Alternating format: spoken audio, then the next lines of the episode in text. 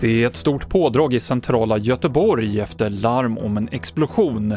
Polis, räddningstjänst och ambulanser är på plats. Det har varit en detonation inuti en fastighet på Första Långgatan och en person är skadad, säger Thomas Fuxborg på polisen. Fönsterrutor har eh, krossats.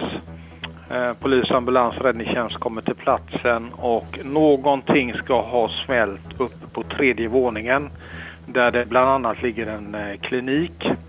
Och det jag vet i nuläget, jag vet inte vad det är som har exploderat där inne. Men en person ska vara skadad, men den personen är omhändertagen och ska inte vara livshotande skadad. Mer om explosionen i Göteborg på TV4 Play. Taxichauffören som körde in med sin bil i en folkmassa döms till nio års fängelse för mordförsök. Det var i somras som föraren körde på fem personer i centrala Borlänge. Måltavlan var en person som han hade en konflikt med sedan tidigare. TV4-nyheterna med Mikael Klintevall.